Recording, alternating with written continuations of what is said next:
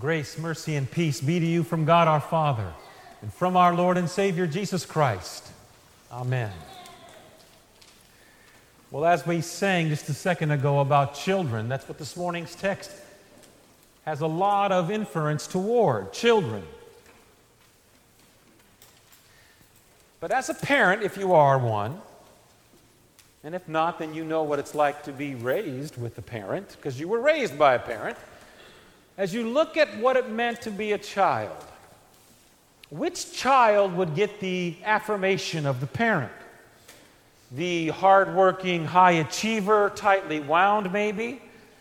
Or the laid back, somewhat indifferent, seemingly unflappable child? If you are a teacher, which student gets your attention more? The high achiever, hard worker, tightly wound child, or the laid back, indifferent, unflappable child? See, we know, don't we? And we know that the one that gets the attention and the one that is noticed the most is the greatest. So we already know what the definition of greatest is. So why are the disciples asking Jesus such an innocuous question as who's the greatest? They want to hear it from his lips. They want their thought of greatness to be affirmed by their Lord. And instead, you know what he does? Shatters it, obliterates it, and crushes it.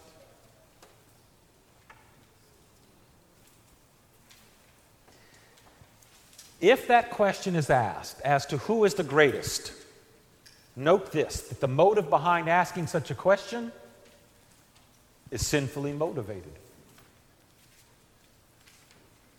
You cannot ask that question without wanting honor from someone unto whom you are asking it the affirmation. God makes it very clear that His honor and our honor cannot coexist at the same place. There is not room for both.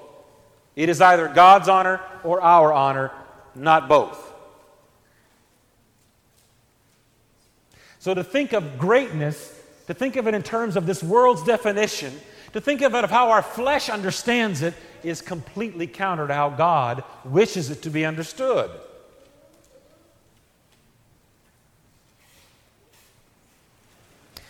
So then, is the question answered, who is the greatest? Is the answer children? No. It is not children.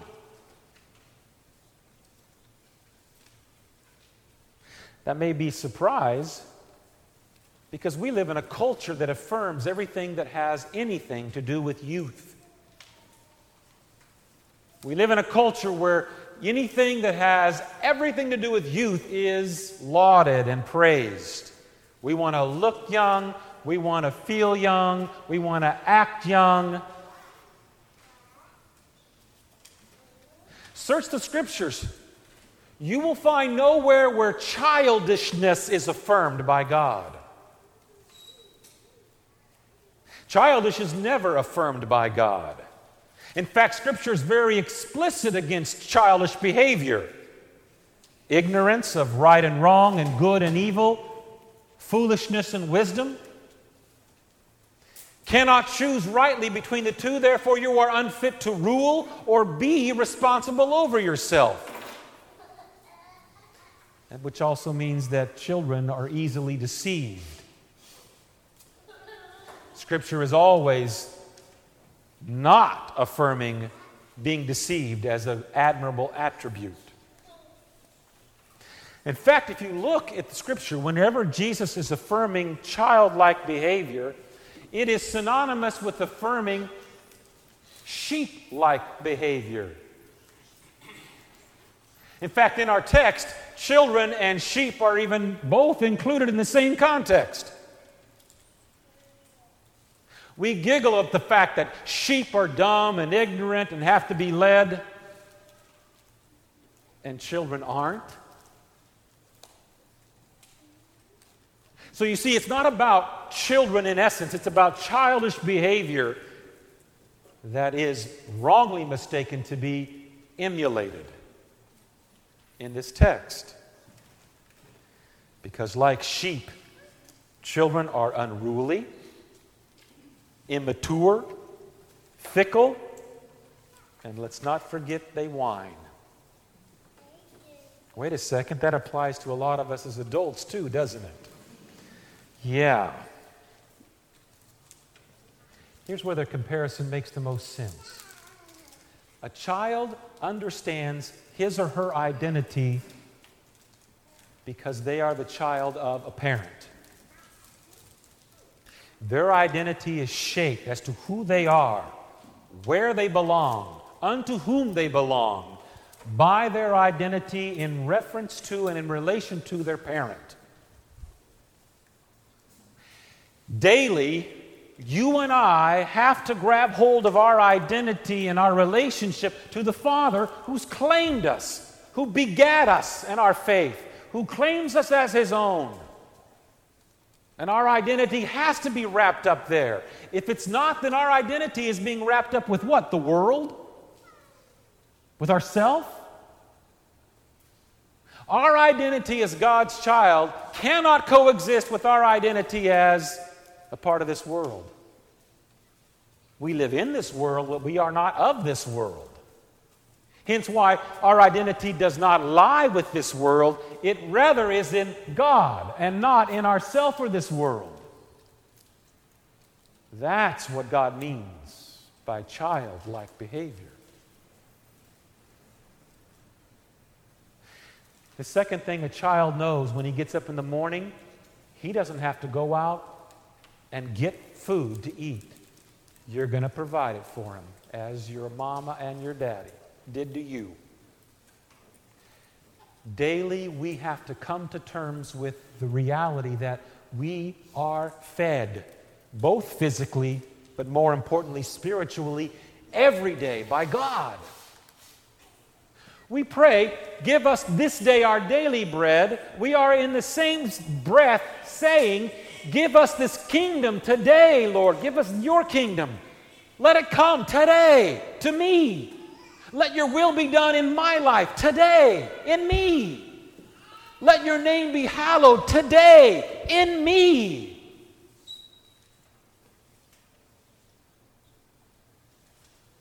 But as Pastor so eloquently said last week, it's more about my will than God's, my name than God's, my glory, my kingdom rather than God's.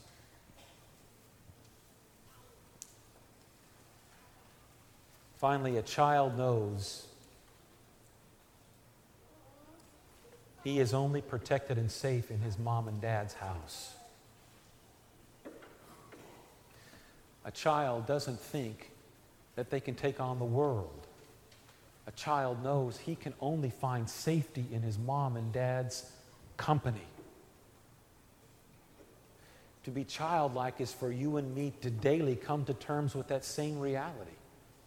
We're only safe when we're in the nestled hand of our Father, not when we're going off by ourselves, not when we think we have the world by the tail not because we're high achievers or hard workers. So, therefore, who really is the greatest? Since it's not children, who then is it?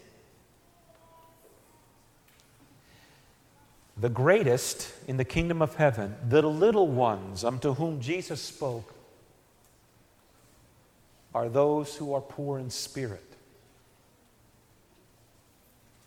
They are those who are weak in their faith. The greatest in the kingdom of heaven and the little ones are those who are doubting in their faith, who struggle and are troubled with themselves and with this world and understanding why God does what He does. The greatest in the kingdom of heaven and the little ones unto whom he speaks are the beggarly in spirit. They are not the strong who show themselves strong to the world in faith. They are not those who are confident of their faith and show the world that they are. They are not those who are healthy spiritually. They are not bold in their spirit. They aren't the greatest. That would take a mind of the high achiever, hard worker aspect, which is not what God is saying. Hence why he said he leaves the 99 healthy, strong, confident, and bold on the hillside to go look for the little one who is troubled, poor in spirit, beggarly, weak, and doubting, like you and like me. That's the greatest in the kingdom of heaven. That is the little one unto whom he speaks and lifts up as the example.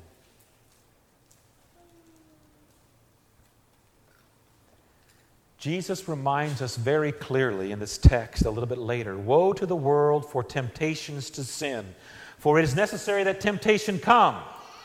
Listen. But woe by whom that temptation comes.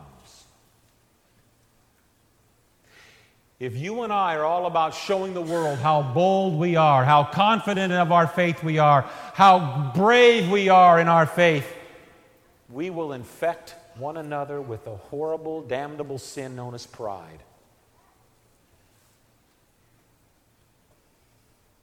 It grows like mold, and it chokes and overwhelms people.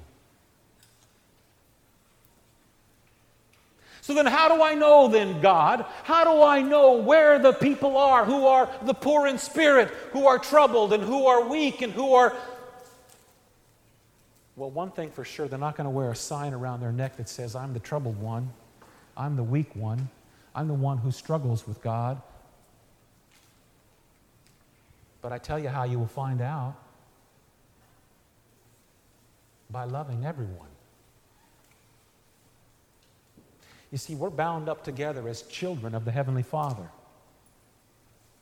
And we look at one another. We size one another up. We see one who seems confident and we wish we had it and despise them at the same time of that confidence. We see the other who's bold in their faith. We admire it and wish we could have it, and we despise it at the self same time because we're not. That's comparison. That's what Jesus is damning in this text. He is not affirming comparison. He is affirming the one who says, I'm the one you had to find lost in the wilderness, Lord. I'm the troubled one. I'm the doubting one. I'm the weak one. I'm the scared one. I'm the one who's not confident and bold one. And I need you to find me. As we love one another, as we forgive one another. We'll find that out in talking with them, won't we? We'll find that out as they begin to realize we're sincerely concerned about them and not about who we are and how we come off. That's what Jesus meant when he said, Become like little children. That's what Jesus meant by these little ones have angels who see the face of their Father at all times, for they are the greatest in the kingdom of heaven. Luther said, It is the glory of the grace of God. It is the glory of the grace of God that makes us enemies of ourselves.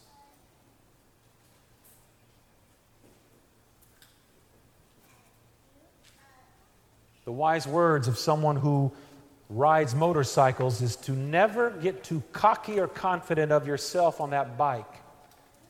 Because what's between your legs can put you down in a heartbeat and leave you as a grease spot on the concrete. Well, that same application can be said of your and my flesh. It will take you down and me down. It will drown us in our pride and crush us with our confidence and boldness. And it will leave us damned if we don't watch it. It is the glory of the grace of God that makes us enemies of ourselves. And enemies of ourselves means we are the weak. We are the little ones. And those with whom we are communing this morning are the same They're no different. Just like me and just like you. This is a call to repentance, brothers and sisters. A repentance to come back to your daddy. You remember whenever you may have bragged to your friends, my daddy can whip your daddy? well, your daddy can whip any daddy. Because your daddy has done whooped Satan and your flesh and has brought you back into his safe harbor we do need to repent, don't we? We are the weak ones whom He found again. In the name of that faithful shepherd who found us, Jesus, and that Father who beat all for us. Amen.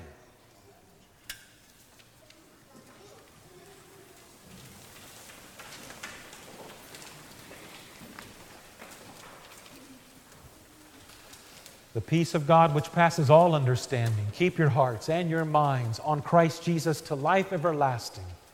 Amen.